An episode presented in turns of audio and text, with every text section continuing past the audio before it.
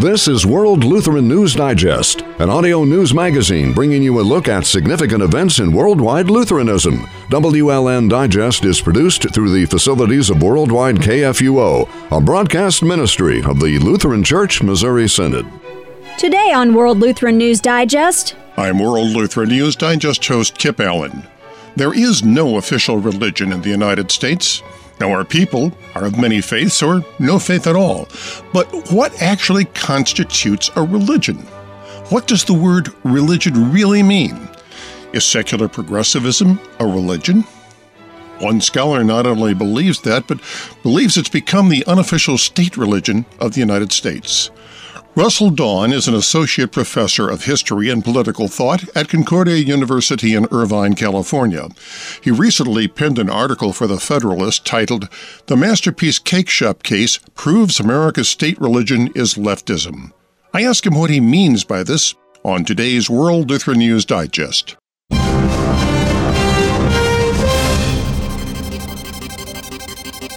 and now today's Fast Track. President Donald Trump addressed his Supreme Court pick in light of Roe v. Wade on Sunday when he said that abortion may soon end up with states. The president said that even if he won't ask potential justices their views on overturning a woman's right to abortion, he will put a conservative justice on the bench. U.S. Senator Susan Collins, a key swing vote for the next U.S. Supreme Court nominee, says she will not support a judge who opposes Roe v. Wade and abortion. Collins, a pro abortion Republican from Maine, told CNN on Sunday that she believes Roe v. Wade established abortion as a constitutional right. A conservative legal organization is asking the full U.S. Third Court of Appeals to review the May ruling of a three judge panel against a school privacy law upholding Pennsylvania's school opening of its locker rooms, showers, and restrooms to students of the opposite sex. The Alliance Defending Freedom, a nonprofit public interest law firm, and allied attorneys are spearheading the appeal of the May ruling. During the 2016 17 school year, Boyertown High School in Boyertown, Pennsylvania, opened its restroom facilities and locker rooms to students of the opposite sex without warning. On May 24th, three judges of the U.S. Third Circuit Court of Appeals in Philadelphia heard oral arguments over the lawsuit and subsequently ruled 3 0 against student privacy. Days after the U.S. withdrew from the United Nations Human Rights Council of 47 nations, a U.S. attorney has been named head of a multi faith non governmental group advising the UN on religious freedom globally. Alliance Defending Freedom International's Kelsey Zorzi began serving June the 28th as president of the NGO Committee on Freedom of Religion or Belief. It was formed in 1991 to advocate for international agreements upholding such freedoms from within UN headquarters in New York. A Congressional Prayer Caucus Foundation has scored a few small but significant victories this year. Five state legislatures have passed laws mandating that every public school prominently display the U.S. motto, In God We Trust. The addition of Arkansas, which passed such a law last year, brings to six the number of states with public mandates, including Alabama, Florida, Arizona, Louisiana, and Tennessee. Those laws, mostly sponsored by legislative prayer caucuses in about 30 states, were inspired by the Foundation's 2017 manual known as Project Blitz. That's a 116 page guide for state legislators listing 20 model bills in which God We Trust is the first. The last abortionist on the island of Guam, Dr. William Freeman, has retired, leaving the island territory completely abortion free. Before retiring, Freeman committed abortions at the Woman's Clinic, and the doctor who worked under him, Dr. Jeffrey Gable, has now taken over the facility. Unlike Freeman, Gable refuses to commit abortions.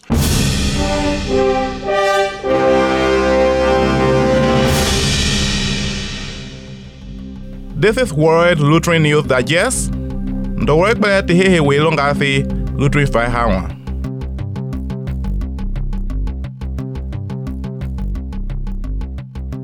I'm World Lutheran News Digest host Kip Allen. My guest today is Russell Dawn, who's an associate professor of history and political thought at Concordia University, Irvine. Good day, Mr. Uh, is it Professor Dawn? Is that how I address you? Um, you you may address me how you wish, uh, Mister, Doctor, Professor. Any of those any of those works. Tell me a little bit about yourself, sir.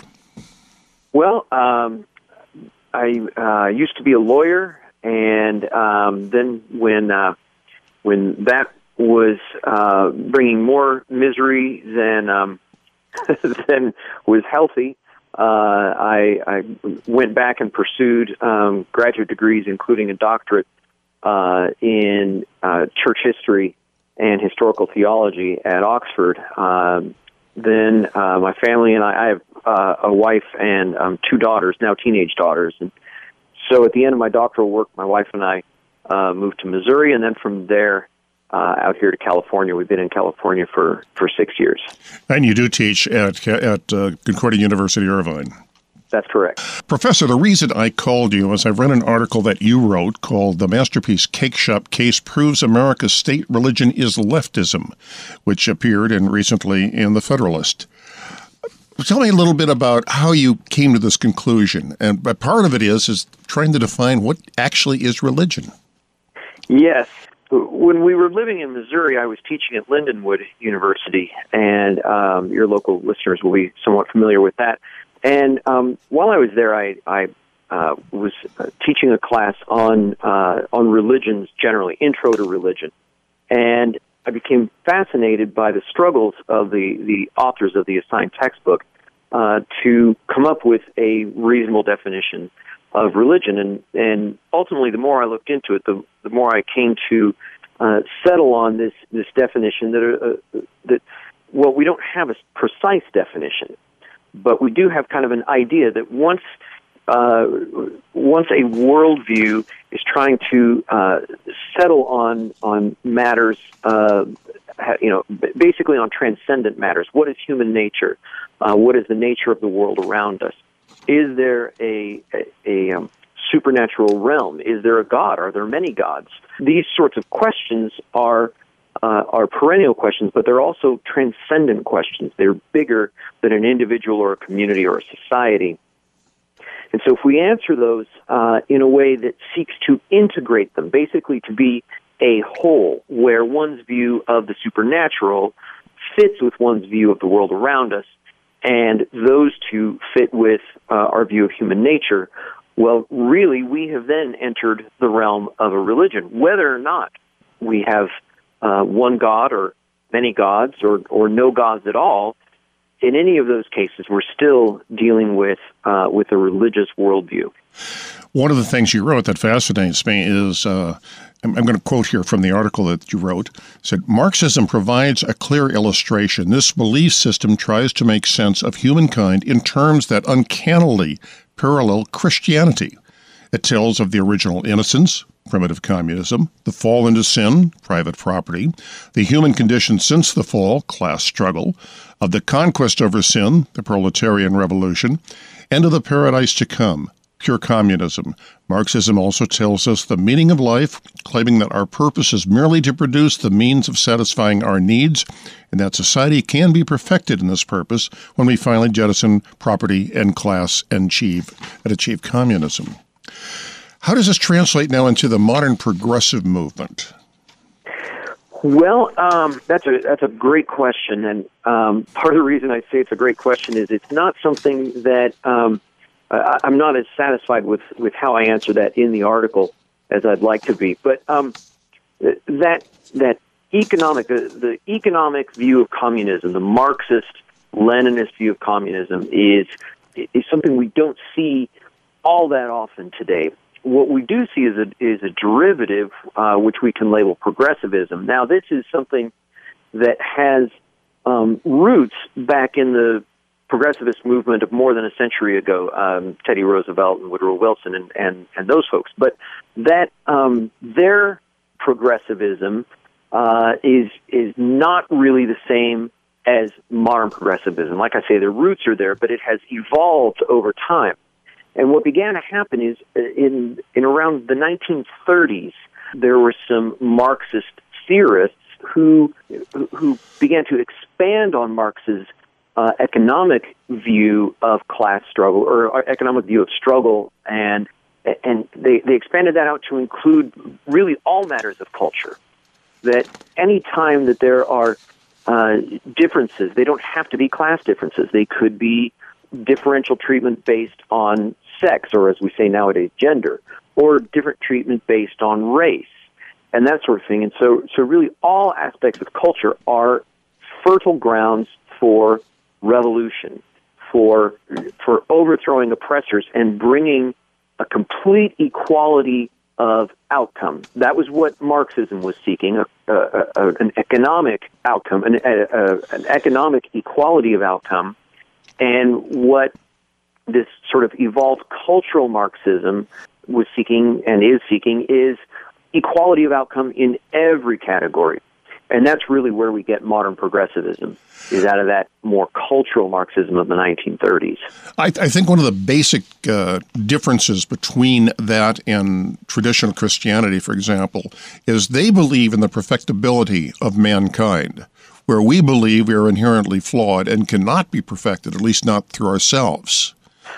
Yes, it's a uh, progressivism. You're, you're you're exactly right. That's sort of the idea behind the name progressive. We are progressing toward a, a perfected state, um, and that perfection comes on earth. And it, it, it's a remarkable um, bit of self delusion, really, to, to think of humanity as perfectible, to, to look at history um, and think, yeah, we're on our way to perfection. Just just take a look at us. Isn't it obvious that we're on our way to perfection? It really isn't. It's not. It's not obvious to anyone who looks uh, with any seriousness at at history, including 20th century history, including a history of atrocities committed in the name of bringing about this communist uh, utopia.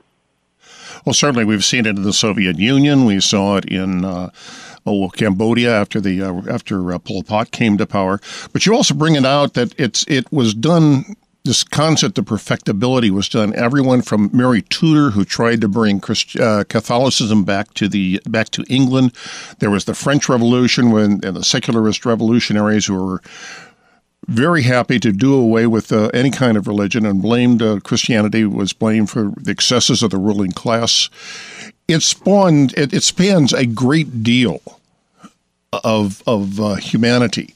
Again, there's this this there's this misguided belief in it that we can be perfected, and that there is a some group who can define what that perfection is. Yes, and it is usually a, a group that has power. Now, maybe as in the case of the uh, French Revolution and the Bolshevik Revolution, they were out of power, and through the revolution gained power. Um, but it, this uh, this idea of bringing about perfection. Uh, well, the, the problem is it always meets up against the stark reality of fallen humanity and of disagreement uh, among fallen humans, and and so once it runs up against that, it sees well there is a there is a major obstacle to this perfect realm we're trying to bring about, and the obstacle is those people, and so we really can't seem to perfect those people so we should eliminate them. And then the rest of us can go about uh, finding our perfection.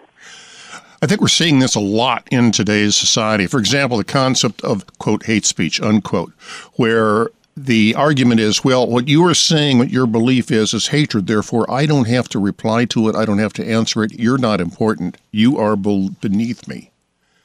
Yes, yes, that's that's exactly right. And um, I think this is both a, a symptom and a cause of our further problems. It's a, it's a symptom in the sense that um, universities have, uh, and and certainly not all universities, but many have um, begun to to jettison uh, reasoned discourse, um, rational debate, and and the idea that reasonable people can disagree on fundamental matters. And so once um, once universities uh, began to step away from teaching that, and, and not just teaching it, but but inculcating it, making it part of the university culture that we are going to have reasoned disagreement. Once they began to step away from that, well, people were less prepared to deal with disagreement. So, so people graduating from college uh, in in the last few decades are less prepared to deal well and, and in a healthy way with reasoned disagreement. And, and so they instead deal with it by anger and temper tantrums and this sort of thing, which then uh, fuels further, uh, you know, irrationality in people's responses back, and and really, it's just a, a downward spiral. Well, you pointed out in the article, uh, progressivism as the American religion is the American religion. Some of the very basic tenets of the progressive movement, almost as religious doc, uh, dogma. LGBTQ, Black Lives Matter, Antifa, third wave feminism, socialism, white privilege, the police, on and on.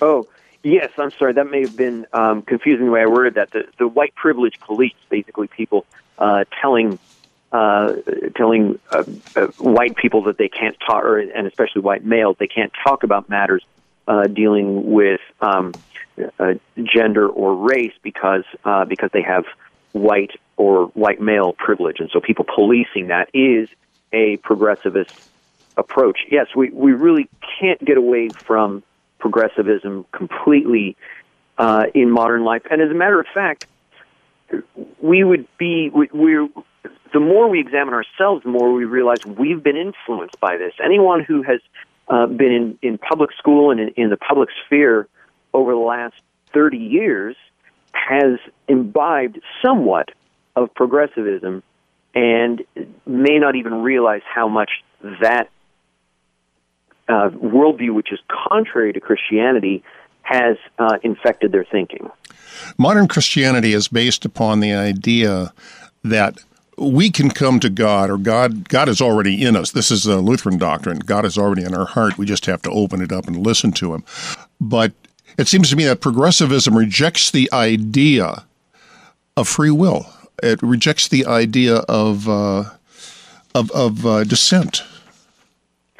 Yes, um, that's an interesting point. Rejecting the idea of free will, because really, if uh, to the extent people are uh, exercising their free will in a way that coheres with progressivism or or that that fits with their view of uh, of people overcoming oppression, then they will certainly celebrate free will, the free will to uh, uh of the of the oppressed person to overcome the oppressor.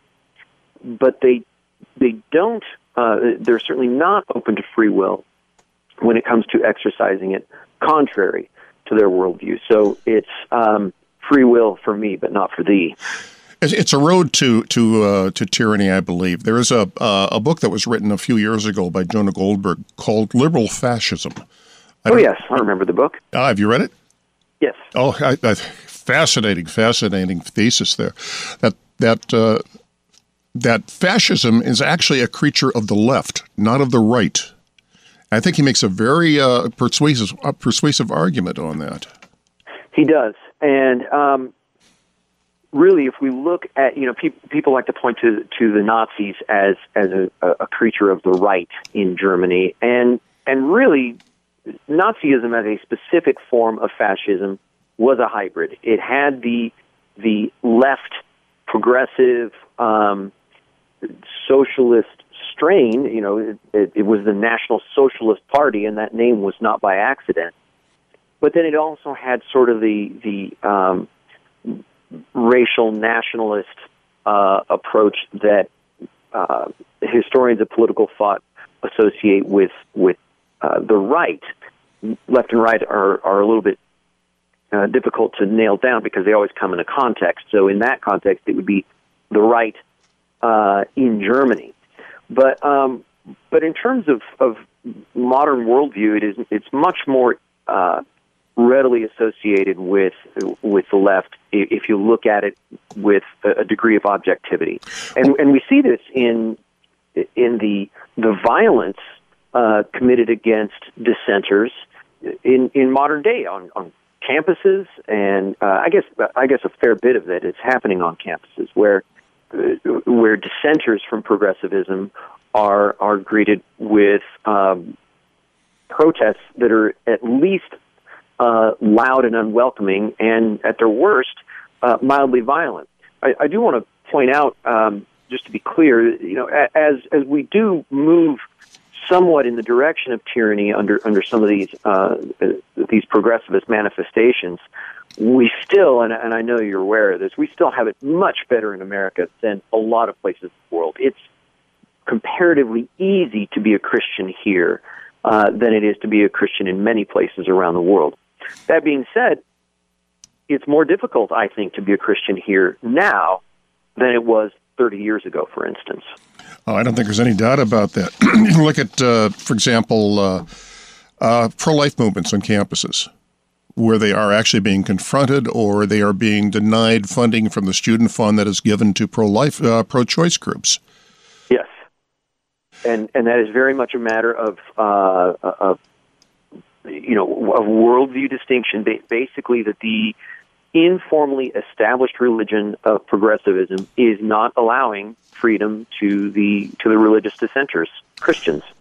Well, one of the things that was pointed out, uh, uh, this this really came up to an extent with the Masterpiece Cake Shop, but very much so also with uh, Flowers, uh, Arlene's Flowers, and uh, Sweet Cakes by uh, by Melissa, mm-hmm. where their revolt, if you will, against the orthodox concept of gay marriage being equal to other forms of marriage was not just simply something that they disagreed with. It was that those proponents were evil and had to be punished. Yes. And that, uh, I'm sorry. Go ahead. Yeah, and it's almost you know, for example, uh, uh, with with Masterpiece, where uh, Jack uh, Phillips was told that he had to do re-education. Boy, where have we heard that phrase before? yeah.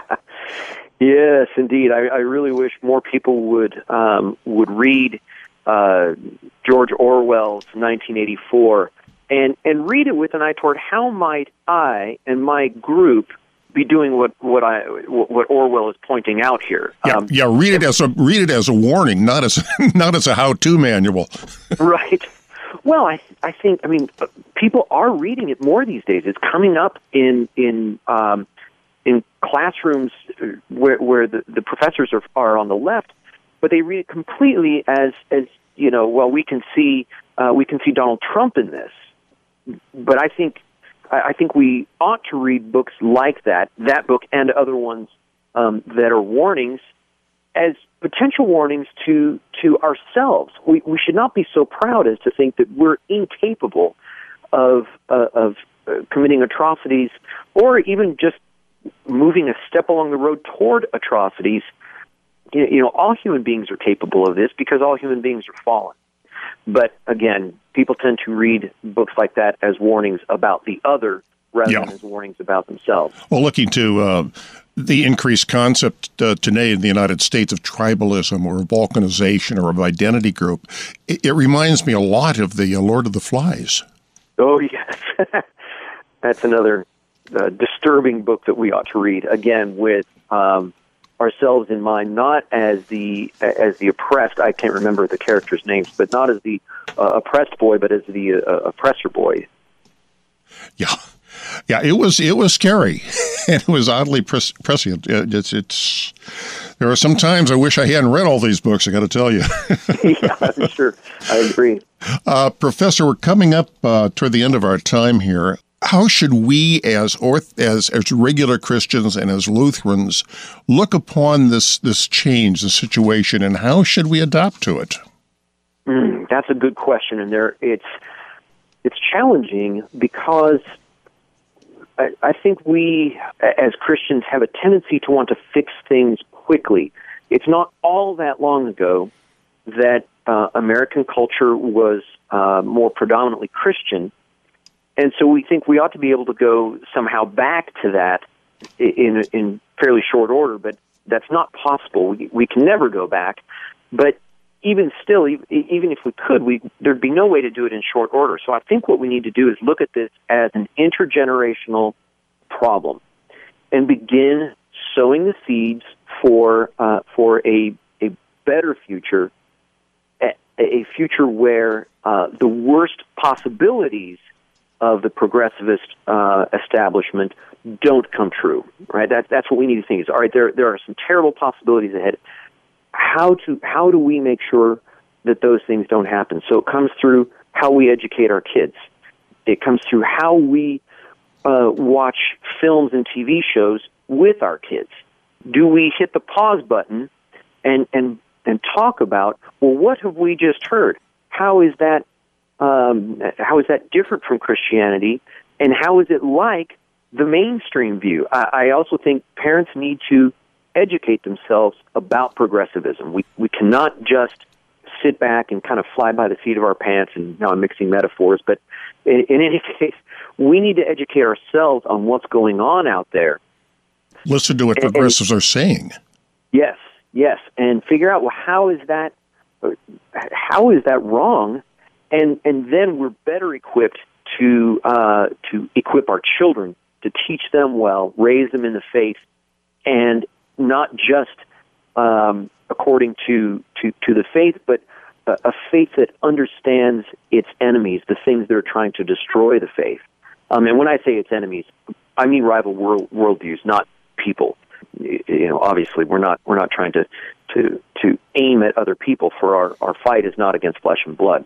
In any case, so e- equip ourselves so and, and be very proactive about equipping our children so that they can equip our grandchildren and so on down the road.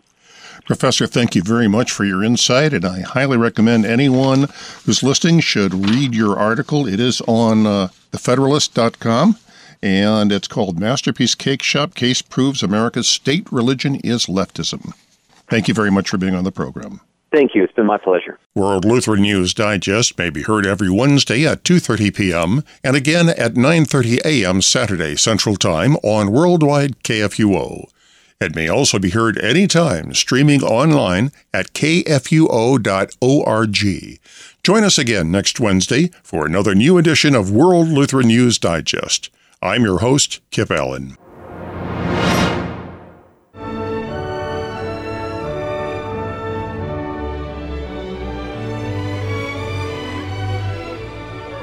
World Lutheran News Digest is a broadcast ministry of the Lutheran Church Missouri Synod. WLN Digest is produced through the facilities of Worldwide KFUO.